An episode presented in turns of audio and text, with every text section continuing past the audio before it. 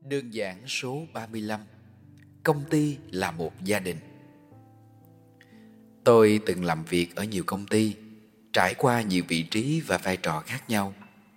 Có công ty tôi chỉ làm một chân sai vặt Với những công việc tay chân. Có công ty tôi ở vị trí một quản lý cấp trung Kết nối những nhân viên và lãnh đạo cấp cao của công ty.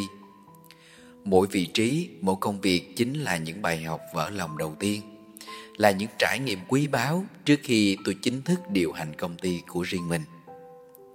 Chính thời gian làm việc trong những công ty, sống trong những tập thể khác nhau, tôi đã nhận ra công ty cũng phải là một nơi đầy cảm hứng chỉ sau ngôi nhà. Người ta hay nói nhà là nơi để về thì công ty cũng phải mang một ý nghĩa đối trọng như là một nơi để đến. Chúng ta không thể đi làm với một tinh thần không thoải mái, với những sự ức chế mà sếp hay đồng nghiệp gây ra mỗi ngày. Ở vị trí một người điều hành, tôi phải xây dựng một công ty của mình cũng đủ ấm áp như một gia đình. Áp lực công việc phải có như một chất xúc tác để giúp nhân viên không thể chay lười và luôn hăng sai làm việc, nhưng không có nghĩa là đè nén nhân viên để họ tổn thương về tinh thần. Hàng ngày ngồi hàng quán, chúng ta nghe nhiều về một ngàn lẻ một chuyện công sở đại loại như sếp khó tính, chèn ép nhân viên, các thành phần định bợ trong công ty, các thể loại sân si trong công việc. Có vẻ ở công ty của tôi không như thế. Đến công ty, công việc là mục tiêu hàng đầu. Mọi người phải lo suy nghĩ làm như thế nào để sáng tạo trong công việc để tăng năng suất lao động Thật ra một công ty thành công và đoàn kết phụ thuộc rất nhiều vào người quản lý. Tôi tin vậy. Đừng ở vị trí quản lý. Tôi buộc mình luôn phải đối xử công bằng với tất cả nhân viên. Điều này ở vị trí nhân viên chúng ta rất thường hay bận tâm. Nhưng khi ở vị trí quản lý lại quên bén đi.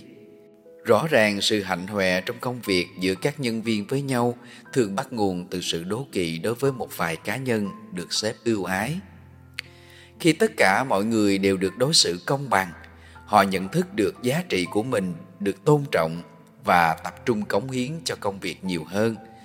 Tất nhiên, không quên chuyện thưởng phạt phải phân minh. Tôi đối đãi với tất cả nhân viên như những người bạn thân của mình, vì tôi biết mình không phải chỉ chăm lo đời sống kinh tế cho họ, mà còn có trách nhiệm đối với đời sống tinh thần của các anh em khi các nhân viên của tôi gặp những vấn đề trong cuộc sống, về tình yêu, về gia đình, những lúc như thế tôi phải can thiệp kịp thời để định hướng hoặc đơn giản là một điểm tựa niềm tin cho họ. Khi ấy, ranh giới giữa sếp với nhân viên gần như bị tắt tạm thời. Tôi lúc này chỉ như một người anh trai đang tâm sự với các em trong gia đình. Một người anh luôn luôn lắng nghe và luôn luôn thấu hiểu và cũng như bao câu chuyện hợp tan khác ở đời, khi những anh em tôi đủ trưởng thành và chín chắn, khi mái nhà DC Graphics Design không còn đủ để giữ chân họ, tôi luôn sẵn sàng để các bạn tự do bay đi tìm những chân trời mới. Các bạn còn trẻ, còn khỏe thì ngại gì không thử bứt phá. Điều đó tôi luôn luôn khuyến khích các nhân viên của mình chứ không tìm cách ngăn cản các bước đường tương lai của các em của họ chỉ với mục đích là giữ họ bên mình. Vậy nên cả trước, trong hay sau khi làm việc với tôi, cũng hiếm khi nghe những điều phàn nàn tiêu cực về công ty cũ, sếp cũ.